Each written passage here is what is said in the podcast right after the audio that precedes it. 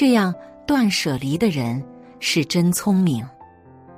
曾经有一个风靡互联网的短片，这样寄语年轻人：人类积攒了几千年的财富，所有的知识、见识、智慧和艺术，像是专门为你们准备的礼物。的确，我们今天拥有的东西、知识、见识，比一百年前的人不知多了多少倍。和这些一起增长的，还有负担和焦虑。衣柜里的衣服多到爆炸，但没有一件是让自己怦然心动的。每天不停刷手机，懂得很多道理，却过不好自己的人生。应酬太多。无法拒绝，难以享受自由时光。所有这些都让你感到心累。其实，一个人的心累不累，取决于一个人的精神伤高不高，也就是精神垃圾的积累。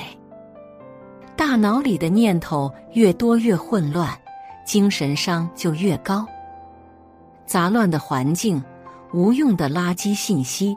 负面情绪、强迫性思维、消耗心力的关系，都在增加我们的精神伤。因此，断舍离的真正要义，不是简单的扔掉东西、整理归纳，而是梳理自己的生活，给人生做减法。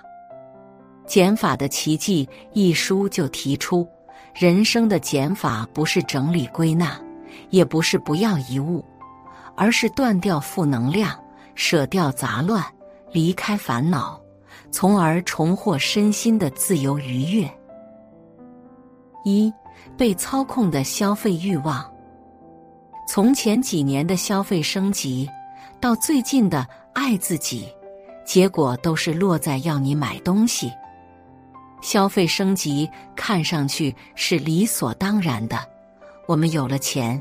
想要过更好的日子，就去购买很多东西，穿大牌的衣服，吃的更多更好，住得更加舒适。打开任何一个网站或者那些网红博主都在拼命引导大家买买买，随便一搜，你就会找到教大家怎样购买更划算，会获得更多赠品的攻略。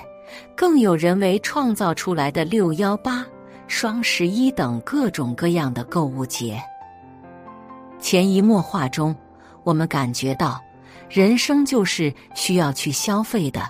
消费能带来快乐，消费的越多，代表越成功，人生就会越快乐。于是便走向了过度消费。BBC 的纪录片《无节制消费的元凶》就揭示了我们是如何被一步步拉到无节制消费的陷阱里面的。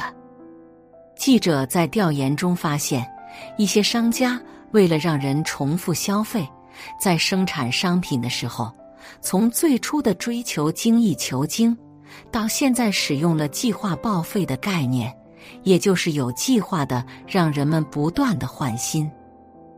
比如曾经的灯泡持久耐用，灯泡厂家最苦恼的是，大家买了一个灯泡以后就不再换新的了。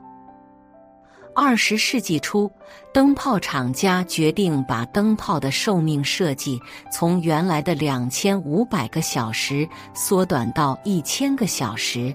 同时，他们对那些还生产着灯泡寿命超过一千个小时的生产商进行制裁，计划报废由此产生，并且广泛的应用在各种领域。奇怪的是，我们费尽心思的努力赚钱，而消费产生的快乐却稍纵即逝。昂贵的山珍海味。吃不出儿时家常便饭的快乐，交通便利，但没什么地方能够让你真正的放松。因为我们想要的是内心的快乐，一种来自内在的体验，只有通过内心的满足才能获得。书中谈到，每个人都有生老病死，所有得到的东西最终都会失去。想要占有的太多，只能去喂养我们贪着的心，痛苦感会更大。所以要及早学会放手，学会减负，让自己的内心变得轻盈。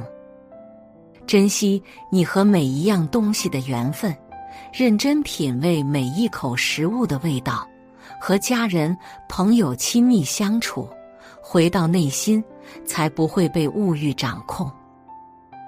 二，不自主的信息过载。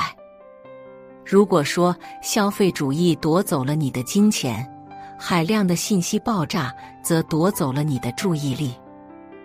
每个人拥有的时间都一样，都是一天二十四小时，但由于注意力的千差万别，有的人可以很投入的做事，陪伴几人；有的人则容易被各种各样的事情打扰。所以，同样的时间内，每个人呈现出来的效率和成绩大相径庭。你的手机装了多少个软件？无论它的功能是什么，它们的设计都是为了一个目标：争夺你的注意力。你在一个软件上花的时间越多，这个软件就越成功。另一方面，我们的生活节奏也越来越快，越来越互联网化。打开一个短视频。如果前几秒钟没有吸引你，你就会轻轻划过。我们很难再从头到尾持续看完一部电影，或者持续看书几个小时。注意力碎片化让我们变得越来越难以集中精神，让我们一坐下来就感觉浑身不舒服，情绪化、易怒、焦虑、烦躁、拖延。注意力越来越难被我们自己所规划利用。一个人如果不能规划自己的注意力，就会成为一个在大数据里面被信息裹挟的人，更谈不上有所作为。注意力的断舍离，就是清理自己注意力的杂乱，减少分心，让自己能够专注投入。少的力量中谈到极简主义的一个重要的观点：少即是多。因为东西是需要花时间去关注、去享受、去投入的，东西一多，花在每个东西上的时间就少了。同样，当我们管理自己的注意力的时候，要确保把注意力集中在自己想要的地方。比如集中在我们想达成的业绩，带给家人的良好感觉，我们的健康、收入等等。每周花一点时间来思考，从一个外人的角度来评估自己，看看自己一周的生活、工作、学习情况。三、低质量的人际关系，在所有事物里面。人际关系是最耗费我们的时间和心力的，尤其人到了一定的年纪，父母、伴侣、孩子、朋友、同学、客户、同事等等，都会占用你的时间。一些人能带给我们爱和陪伴，一些人能带来社会资源，关系就像一张蜘蛛网，给了我们安全的港湾。同时，也可能是人生的束缚。我们的头脑总是倾向于去获取更多，所以人总会觉得认识新人比维护旧人重要。结果就是每天忙忙碌碌，在各种人之间周旋，感觉认识很多人，关键时刻却谁都帮不上忙，身边很多亲近的人围绕。却让你感觉心力交瘁。人际关系极简的第一步，就是明白，关系和社交是一种巨大的资源投入和付出。朋友并不是越多越好。你可以根据人生关系金字塔来重新梳理生命中的主次关系。金字塔的顶部是核心关系，包括父母、伴侣。孩子、合作伙伴等最重要的资源，他们需要占据我们大部分的时间。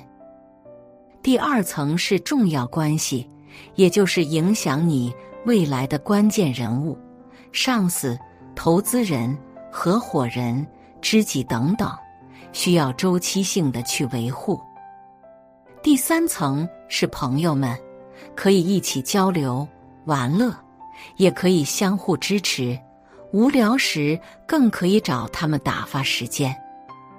第四层是可以认识的人。